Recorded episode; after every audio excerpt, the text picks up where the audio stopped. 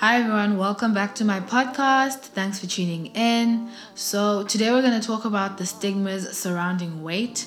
This is with regards to fat shaming and skinny shaming.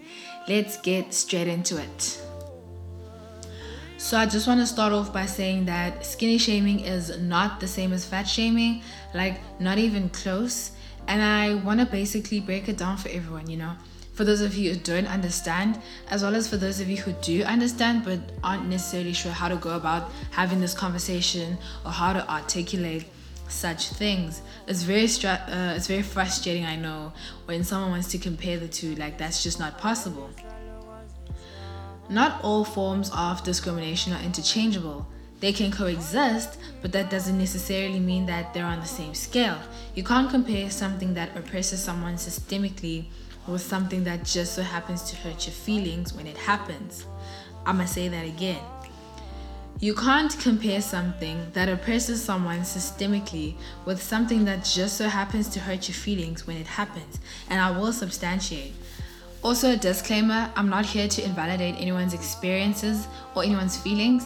I think that every single individual is valid, and society can be very cruel uh about making you feel bad for being who you are, but in that we also have to recognize and acknowledge our privileges.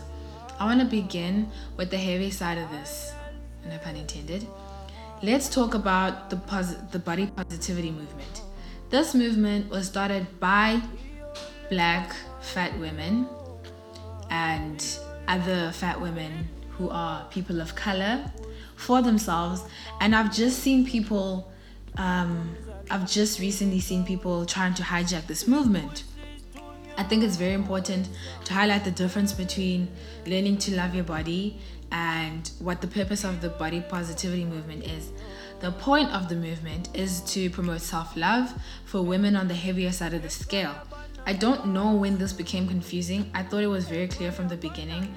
I remember, I even remember there was a, the, there were the whole campaigns where people were promoting like um, fat women being able to wear what's this bikinis at the beach, you know, because it was such like a stigmatized thing. It was problematic. People found it problematic because people are fat phobic, obviously. So the, these are some these. This is just one of the things that that started this movement, you know. So this is where the po- the body positivity movement came from. So I don't understand the confusion, girl, when people are gonna be like, well, I'll explain. Um, I don't get what there is to be offended about. I, I don't get it. When fat women are merely trying to create a safe space for themselves. So this comes from where I've seen skinny women complaining about not being included. They're complaining about being excluded from the body positivity movement and whatnot. But what they fail to realize is that women have had, fat women have had way less representation and acceptance in our society. You know what I mean? For example, how much media representation do fat people have in the media where where they're just normal, where their weight isn't a factor? In what roles, in, in like in, in what roles on T V have you ever seen that? In most mo- series and movies, fat women are always the, the skinny girl's sidekick, the skinny girl's unlovable best friend who's only there to provide emotional support, or if they are, like if they do happen to be main characters who fall in love and all that, and all these normal things, it has to be funny or clumsy or awkward. Like, guys, we have movies like The Duff, The Designated Ugly Fat Friend. Those things are problematic. And oftentimes, it, I get so uncomfortable pointing things like that out because people are, are so comfortable in their bigotry. Like, they don't understand. They don't see what's wrong with it. These things are so deep-rooted in our society that someone can look at a fat person and just be like, and, the, and like, it's, it's funny. What's funny? What's funny? Do you know what I mean? And yeah, man, why is it that when someone's not skinny or someone is fat, that they're automatically an inconvenience? Like there has to be some sort of inconvenience involved. You can even check, like, ask someone in the entertainment industry and they'll tell you. You show up to an audition and it's an automatic no if the role isn't specifically for a fat person. Like they can't just exist without their weight being a factor. Like there has to be How often, how often do you see background characters that are fat? When you think about it, like, like really think about it. Like, in my experience, I don't see, I, I never see background characters that are fat. It's always like um, medium to small bodied people. And those are just like some of my observations.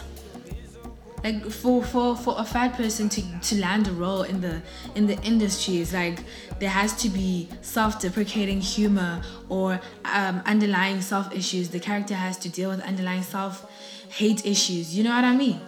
Like, hey. And honestly, when I say fat shaming is systemic, I'm really talking about people's livelihoods being threatened simply because of their weight. You can literally lose out on job opportunities. That's, you, you don't have an income now because people have a problem with your weight. Like, why is that a career obstacle? And this isn't only problematic in media representation. The way fat phobia is so systemic and institutionalized, people literally die from this. This particularly pertains to medical fat phobia. The fat phobia in the medical field is so disappointing. You'd think that someone who's a doctor would know not to reduce someone's illness to their weight. Like, obviously you can take that into account, but oftentimes um, people aren't taken seriously because of their weight. And that's so problematic. Like, what do they teach them in medical school to judge, you know? Because I've heard plenty of stories that could have ended fatally because people's complaints were reduced to, oh well, it's probably just because you're fat and unfit, go eat a salad. Like, are you kidding me? There's a girl who had shortness of breath and palpitations, and the doctor told her that it was because she was unfit. Later on the same day, she passes out and has to be rushed to the hospital, only to find that she had myocarditis. I can't even imagine what being dismissed like that feels like, you know, because of my weight. Like, when I had shortness of breath, I went to the doctor and I got given a proper diagnosis, and the differences in those experiences are so plain, they're so clear, and it's really not fair. And for people to dismiss that to, oh, we're being excluded, do you know what I mean? To think that you guys want to reduce this movement to skinny women have insecurities too. Eh, like I got it, no one's picturing you. But like, you're not systemically oppressed. When you go to K F C and you buy a bucket of chicken, no one looks at you and assumes you're going to eat it by yourself. But when a fat person does the same thing, people will literally look at them in disgust and, and disgust. And as a skinny person, you don't need a specific category created for you to get a modeling gig. Why is it that there's the models and there's the plus size models? Do you guys understand? And things like paying for clothes, like um, fat people's clothes cost more because of the fact that they use more material. Like, why, why, how is that even fair? Do you know what I mean? Like, and the sexualization, the hypersexualization of fat people, especially fat children. But they, they, they experience these things from a young age. Um, fat little girls being hypersexualized by older men because they have curves and stuff. Like, children, children, children. Being told that you need to eat more because you're skinny does not in any way carry the same weight as being told that you're not a valid member of society by, discrim- by, by systemic discrimination. It can never carry the same weight. Also, just to put it out there, people's bodies are different and metabolisms are different, etc, et cetera.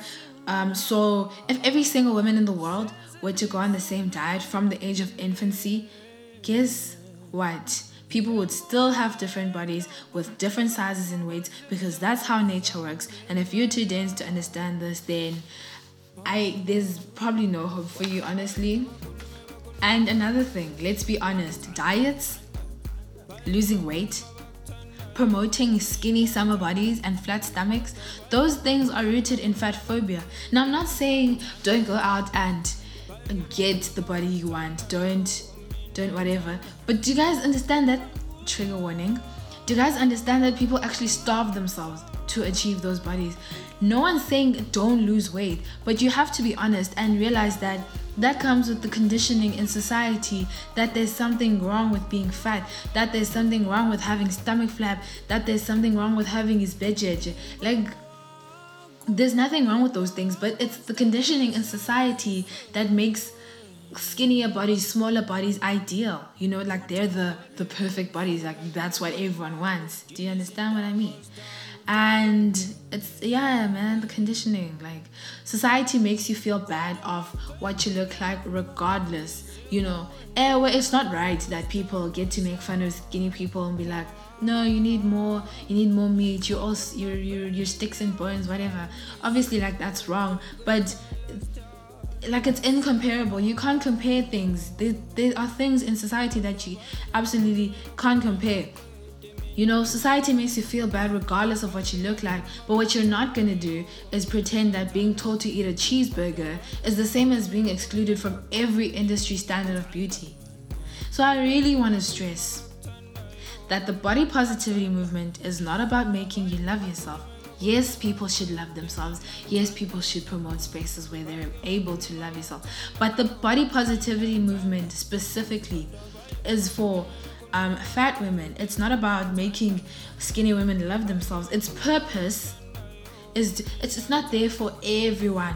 Okay, you can't just involve yourself. Its purpose is to mitigate social issues surrounding fat phobia and validating and validating people whose whose bodies aren't favorable in mainstream media. Because being fat for millions of people around the globe is a very big fear, and it's easier for skinny people to play victims than to admit that. The very same people who like to deny this are very aware of the discrimination that they'd face if they were fat. That's why people try so hard not to gain weight. That's why people do this. That's why people do that. You guys know that those things are rooted in fat phobia. Those things are rooted in not wanting to be fat, because you know how society discriminates against fat people. Way too many of you are dishonest about this conversation and don't want to recognize your privilege. No, fat women will not include you if they don't want to. They won't include you in their movement. It's theirs and theirs alone. If they don't want to include you, you have to suck it up, and you don't have a say. It's weird how easy it is for people to recognize other privileges, but they can't recognize their own. Don't you think? Like, it's very weird. Like, people will recognize that You know, people recognize that a white person is privileged in society when we're talking about race, but uh, they recognize that um, light-skinned, light-skinned brown people are more privileged than dark-skinned brown people when we're talking about colorism. But when we're talking about weight, all of a sudden it's a problem, and you don't understand how a skinny person is more privileged than a fat person. Like, do you guys understand? So anyway, your insecurities don't equate to the systemic discrimination of fat people. People are really just unreasonable about this conversation. Very, very unreasonable. And it doesn't take a lot of... It does. It, it, it, it, it's really just common sense. Do you know what I mean? Like, if you don't understand this by now, then I genuinely don't know. There's no hope for you. So that does bring us to the end of our little session here. I hope that you guys were able to learn the differences, to apply this knowledge, and learn that you have to recognize your privileges. Like, sometimes you're really not the victim, hey? And that's okay. Like, why would you want to be a victim? Why do like some people are so used to being victims in every other way of society that they can't recognize that this time it's it's, it's not you. Being a victim isn't something to to strive for. So please recognize that you guys aren't victims. Those of you who don't see my point, who don't see it, get yourself reading glasses. Get yourselves reading glasses and read, please. There are so many academic papers out there, so many articles out there. This information is literally a Google click away. Like, come on, guys, come on. You know? Hey, come on. So, anyways, thank you so much for tuning in. If you made it this far, and I really appreciate y'all. Yeah. Thanks, guys, and I will check you later.